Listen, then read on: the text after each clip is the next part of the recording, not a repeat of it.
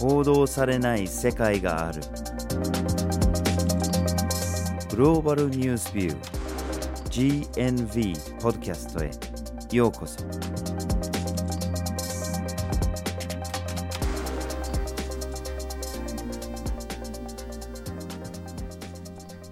バジル・ホーキンスです。岩根あずさです。今回のポッドキャストのテーマは南北アメリカでの中絶権ですはい。中南米の多くの国とメキシコ、ここを合わせてラテンアメリカなんていうふうにも言うんですけども、ラテンアメリカにおいては中絶というのが厳しく制限されてきました。ただですね、これに関してここ数年で合法化に向けた動きがあります。反対にアメリカを含む数カ国では中絶の権利というのが制限されるようになってきています。はい。これ結構大きな動きなんですけれども、まあアメリカの話はともかく、ラテンアメリカでの動きっていうのが案外あんまり知られてないのではないかというふうに思います。で、なんで知られてないのかっていうと、それは日本ではほとんど報道されてないからだというふうに言えるかと思いますが、まあ、このポッドキャストでそれも含めて見ていきたいと思います。なので、まず、ここ数年、南北アメリカでの中絶権に関する動きを見てから、日本での報道について探りたいというふうに思います。今回のポッドキャストでは中絶や性的暴力の話を含みます。まずはじめに合法化に向かう国について。二つ目に厳しく制限する国について。そして最後に日本での報道という三つの視点からお送りします。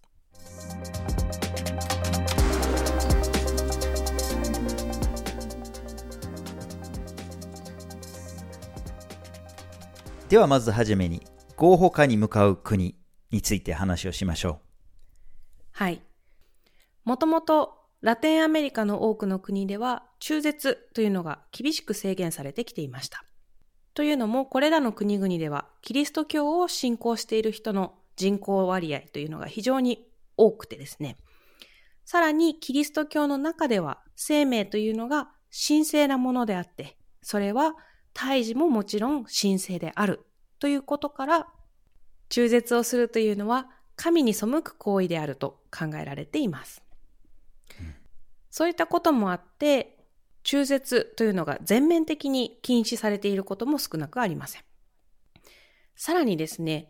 人工中絶だけではなくて、流産をしてしまったケースにおいても、これは本当は人工中絶をしたのではないかというような疑いをかけられて、逮捕されてしまうというケースもありました。はい。まあ、それだけ厳しく制限されてきてるんですけれども、ここ8年くらいで、いくつかの国で合法化に向けた動きが見られています。で、それは北にあるメキシコから最南のチリやアルゼンチンまで見られる動きです。まず2015年あたりからその中絶権を求める運動っていうのが活発化して、そして2020年あたりからいくつかの国で合法化、もしくは合法化に向けた動きが見られています。はい。ラテンアメリカの各地で中絶の合法化に向けた動きが始まったというのが単なる偶然ではないんですね。この動きというのが各国を越境してつながって起こっています。うんそこにはラテンアメリカの国々が共通する歴史的背景を持っているということが挙げられます。植民地支配を受けた歴史であったりとか、独立に向けて動いた時期であったりとか、さらには宗教的な歴史というところも深くつながっています。これらの国々ではスペイン語を公用語としているところが多くて、そういった言語的なつながりも関係していると考えられます。そういったこともあって、一つの国で運動が収まらずに越境して、いろいろな国、たくさんの人を巻き込んで運動が展開されてきました。はい。まあ、ただその、合法化とか合法化に向けた動きって言っても、まあ、その結果っていうかそのレベルが様々なんですよね。っていうのも、中絶を禁じるっていうのはどういうことかっていうと、白黒、イエス、ノーとかっていうレベルじゃなくて、特定の場合、状況によって禁止する場合、あるいは合法する場合っていうのがあって、例えば、厳しく制限するところでも、妊娠の継続や出産によって、母体に危険が及ぶ場合だったり、あるいはその妊娠そのものがレイプの結果だったりとか、そういう場合にのみ中絶が認められるというケースもありますし、また、たとえ妊婦がある程度自由に中絶を選択することができたとしても、それはじゃあ妊娠何週目までとか、そういうような決まりもあって、様々なレベルで禁止、合法っていうのはあります。ただ中南米において中絶が厳しく制限されてきたとは言うんですけども、実はキューバでは1965年に、ガイアナでは1995年にはすでに中絶の権利というのが認められていました。そこに加えて2012年からの10年間でラテンアメリカの5カ国で中絶の合法化に向けた動きというのが進んでいます。はい。まあ、順番に取り上げたいと思いますが、まず今世紀で合法化されたのがウルグアイですね。2012年に妊娠12週目まで合法化されました。そこから約8年の間があるんですけれども、今度は2020年から大きく勢いがつくんですね。まずアルゼンチンで妊娠14週目まで合法化されます。そして同時にメキシコでもいろんな動きがありまして、まずは州によって徐々にいくつかの州で合法化されていくんですけれども、2021年に中絶を禁止する法律が違憲だっていう判決が出されます。さらに、コロンビアでは2022年に妊娠24週目までの中絶が合法化され、同じ年、チリでも新憲法案に中絶権を明記しようという動きが現れました。この中絶権を憲法の中に明文化するということが実現すると、世界初の中絶権が認められた憲法になるという大きなニュースでした。しかし、このチリでの新憲法案自体が否決されたので、憲法の中に中絶権を明文化するということ自体は実現していません。はい。これまでは中絶権を中心に話をしてきたんですけれども、この動きっていうか、この運動っていうのはこれ決して中絶権だけの話ではないんですよね。これは女性の権利全般を求める運動の一環でもあります。それは中絶権もそうなんですけれども、性的暴力、あるいはそれ以外の暴力、殺人など様々な意味での女性に対する暴力、女性の権利を妨げる問題を解決しようっていう、そういう強い運動が関係してます。つまりこの中絶権を求める運動っていうのは、女性の権利全般を求める運動の一環だっていうことです。はい。2015年にはアルゼンチンでニウナメノスというスローガンが立てられます。このスローガンの意味なんですけども、一人の女性も犠牲になってはならないという意味だそうです。DV の被害であったりとか、さらには中絶自体が違法とされているので、どうしても中絶という選択を取らなければならないという状況に追い込まれた時に、闇医者だったりとか、認められてない方法での中絶というのを試みて、それによって命を落としてきた女性もいます。そういった女性に対する抑圧であったりとか、女性が置かれてきた状況というのを変えようという大きな運動の中にこの中絶権というのが位置づけられているんですね。そしてこのアルゼンチンから始まったニ・ウナメノスというスローガンを掲げた運動なんですけども、これが緑の波と呼ばれるようになります。というのも、この運動に参加した多くの人たちが緑色のバンダナであったりとか、緑色を身につけて抗議活動や運動を展開していくんです。この緑の波、アルゼンチンから始まってラテンアメリカの各国に広がっていきます。その背景には SNS の利用によってデモの写真、デモの様子というのが各地に拡散していったということがあります。そして、この緑の波、ラテンアメリカに収まらずに、後々北米のアメリカでも見られるようになっていきます。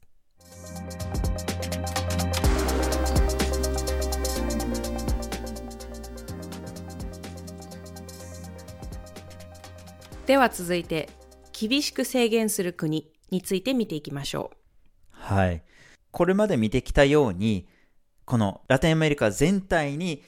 ある種の勢いがついてるというか、その女性に対する暴力反対、中絶権の合法化に向けた社会運動から法律が変わるまでの大きな動きが見られました。しかし、それが実現してない国もたくさんありますし、チリみたいに大きく変わる寸前で、それが結局新憲法案が否決されて、まあまだそこまで届いてなかったっていうケースもあるんですけれども、合法化に向けた運動が進まなかったどころか、逆にその規制が厳しくなった国っていうのも見られました。で、それをいくつか紹介していきたいと思います。はい。まず一つ目に紹介するのがニカラグアです。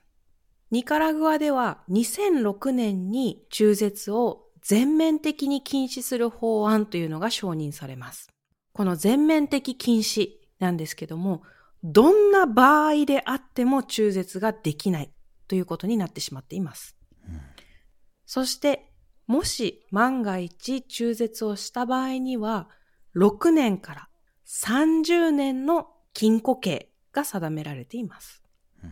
この背景にはキリスト教教会による働きかけがあったのではないかとされています。はい。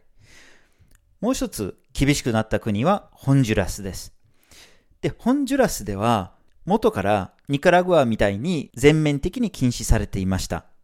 で何が変わったかっていうと、2021年に憲法で中絶を禁止することが明文化されます。これ、チリでやろうとしてたことの正反対で、憲法の中に中絶しちゃいけないっていうことを明文化するっていうことですよね。はい。それだけじゃなくて、その憲法を改定することを難しくさせようと、改定するために必要な票にさらに厳しく制限されるようになりました。通常だったら、その法律を変えるのに、議会の3分の2の票があればできたと。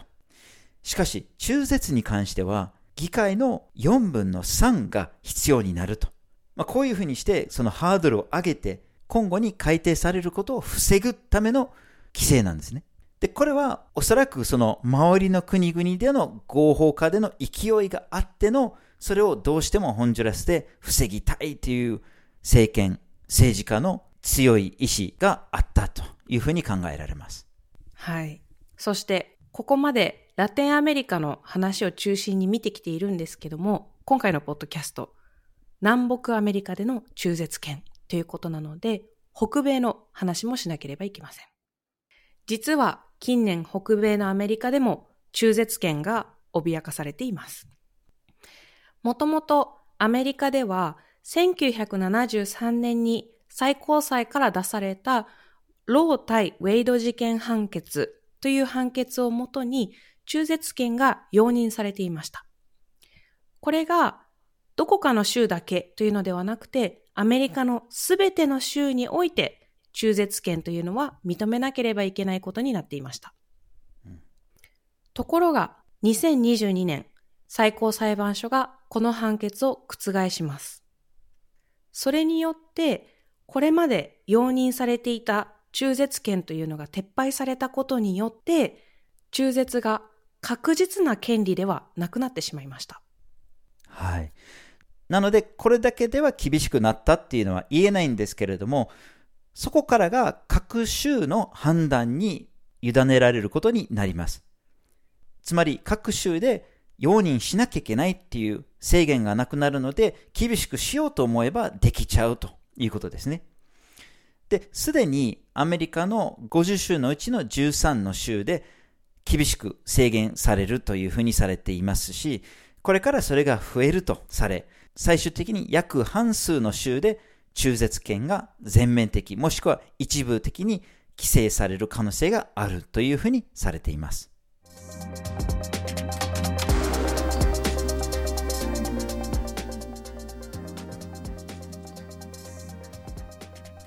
では最後に日本での報道について話をしましょう。ここまで見てきたように、ここ数年、南北アメリカでは中絶権をめぐって社会が大きく揺れています。ではその動きがどのように報道に反映されているのかを見ていきましょう。はい。そこで GNV が朝日新聞、毎日新聞、読売新聞、この3紙で2019年から2022年まで、特にこの中絶権をめぐる動きが激しかった4年間をとって報道量を測ってみました。これらの3つの新聞から中絶という言葉が出てくる記事をピックアップして、その記事を分析してみました。はい。記事の分析からまず分かったことは、ラテンアメリカに関する報道というのが非常に少ないということです。うん、4年間で朝日毎日読売3紙合わせてラテンアメリカに関する中絶記事というのは8記事のみでした。うん、多い順に言うと、朝日新聞で5記事、読売新聞で3記事、毎日新聞に至っては0記事という結果でした。何年間にわたって複数の国でこれだけの動きがあるにはかかわらず、毎日新聞が全く記事にして取り上げてないということですよね。じゃあその報道された8記事の内容はどうなってたのか。8記事のうちの3つの記事は、アルゼンチンの中絶の合法化に関するものでした。そして今回話に上がってないんですけれども、エルサルバドルに関しては記事が2つあったんですね。で、これは法律が変わったとか変わらなかったとかっていうことではなくて、先ほど話をしてたこの死産だとか流産とか、それが人工中絶に間違えられて犯罪化されてるっていう、その問題に関する記事だったんですね。それと、中絶権をめぐってメキシコ、ブラジル一つずつ。そして全般的なこの緑の波の運動に関しては記事が一つありました。では反対に何が報道されていなかったのかというところを見ていくと、まずコロンビアの合法化については報道されていません。さらにアルゼンチンの合法化についての記事はあるんですけども、その合法化に至るまでどんな道のりをたどったのか、どんな人がどんな運動を繰り広げた結果、合法化に至ったのかというその過程が説明されていません。さらに、ラテンアメリカ地域全体に大きな影響をもたらした緑の波の運動に関して4年間で1記事のみ、つまりこれは1社しか取り上げてないということなんですね。となると、他の2社が全く緑の波の運動を取り上げていなかったということもですし、さらにはこれほど多くの人を巻き込んで展開された社会運動について、1記事だけではやはりどんな運動で、どんな動きがあって、その後どんな風に展開しているのかという大きなつながりとして見ることが難しくなってしまいます。そういうこともあって、緑の波の運動について報じる記事が一つあったとはいえ、到底十分な報道量だったとは言えないのではないでしょうか。はい。では、これらの大手日本新聞は中絶と中絶権を重要視してないのかって言ったら必ずしもそうではないんですよね。っていうのもアメリカでの動きを見れば実は中絶権に関する動きが大きく報道されています。先ほど言いましたようにラテンアメリカのすべての国でのすべての運動4年間で見たときに8記事が掲載されています。3紙で。北米のアメリカはどうか朝日新聞30記事、毎日新聞30記事、読売新聞40記事、合わせて110記事が掲載されています。これは全ラテンアメリカのすべての国での動きとは桁が違います。一つの国だけでは。全ラテンアメリカの報道がアメリカに関する報道の10分の1にも満たないのです。はい。では何が報道されていたのかというところを見ていくと、例えば最高裁判所でのロー対ウェイド事件の判決が出た過程であったりとか、その後社会がどういうふうに動いていったのか、さらには個別の州での動きに着目する記事もあって、非常に細かな取材と記述がなされています。はい。なぜこれほどの差が生まれるのでしょうかまあ、これは実はほとんどは中絶権とは関係ない話だと思います。元からアメリカが日本のメディアに大きく注目されてます。これは普段からの報道ですぐにわかると思うんですけれども、一方、ラテンアメリカに対する報道っていうのがほとんどない状態がずっと何年も何年も続いています。例えば GNV でたびたび取り上げてるんですけれども、日本の報道機関における国際報道っていうのはまず少ないんですけれども、その少ない国際報道の中でも、中南米が占める報道の割合がたったの2%前後なんですよね。で、それも偶然な話ではなくて、元から重要視してないことも言えるかと思います。で、それどこで見れるかっていうと、支局をどこに配置してるかっていうところですよね。例えば、大手新聞は、基本的にアメリカっていう一つの国だけで、3つか4つぐらいの支局を置いてるんですね。少なくともロサンゼルスとワシントン DC とニューヨークの少なくとも3カ所に支局を常に置いてるんですけれども、メキシコからアルゼンチンまで、この全ラテンアメリカ、カリブ海を含めて、1カ所か2カ所ぐらいしかないんですね。ブラジルとか、キューバとかにしか支局がないんですね。なので、何が起きても、そもそもあんまり関心がないっていうことが現れてるかと思います。なので、同じ中絶問題でこれだけの報道における差が出るというふうに言えるかと思います。はい。ここまで中絶権ということをテーマに話をしてきたんですけども、中絶というのは生まれた場所や暮らしている場所を問わず人類が直面している課題です。もしかしたら中絶という選択をしなくてもいい社会というのが理想的であるという考え方もできます。性犯罪がない社会であったりとか、経済的な理由から中絶を選択しなくて良い社会であったりとか、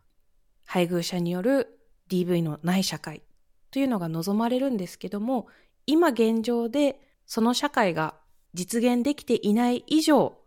妊娠、出産という女性の体にとって非常に大きな影響を与えることに関して、女性が中絶を選ぶことが必要だと感じる場面というのがあります。中絶を選ばざるを得ない状況にいる人もいれば、中絶という選択が今必要だと感じている人もいます。そしてこれらの選択というのが多くの人にとってはその後の人生にもたくさんの影響を与える非常に重要な決断でもあります。その中でアメリカの中絶に関する話題だから重要だから日本の新聞で報じようとかラテンアメリカに関してはあまり報じなくてもいいでしょうということはなくて、やはり人類が直面している課題、社会の課題として考えていく必要があるのではないでしょうか。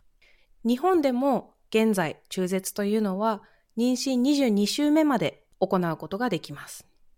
ただ、配偶者の同意が必要という文面が法律に残っているという問題もあって、今後さらに議論を進めていく必要もあります。はい。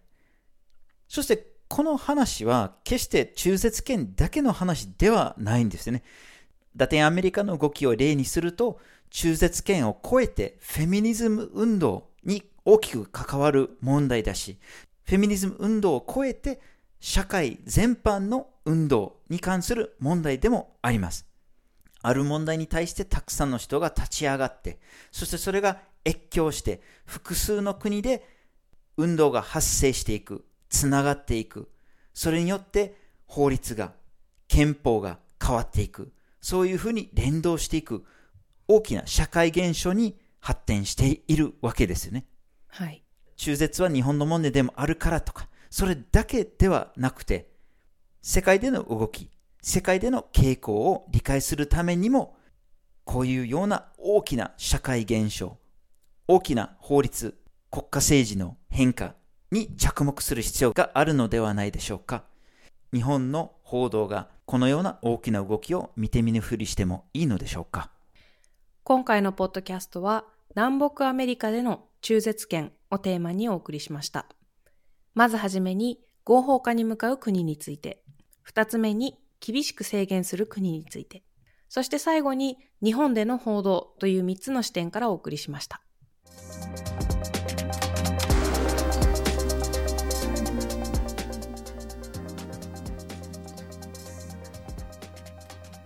GNV は毎週木曜日19時に新しい記事をアップしています。火曜日と土曜日には一枚ワールドもアップしています。Twitter、Facebook、Instagram でも発信しています。ポッドキャストは毎月第1、第3月曜日に発信します。ぜひフォローしてください。次回もお楽しみに。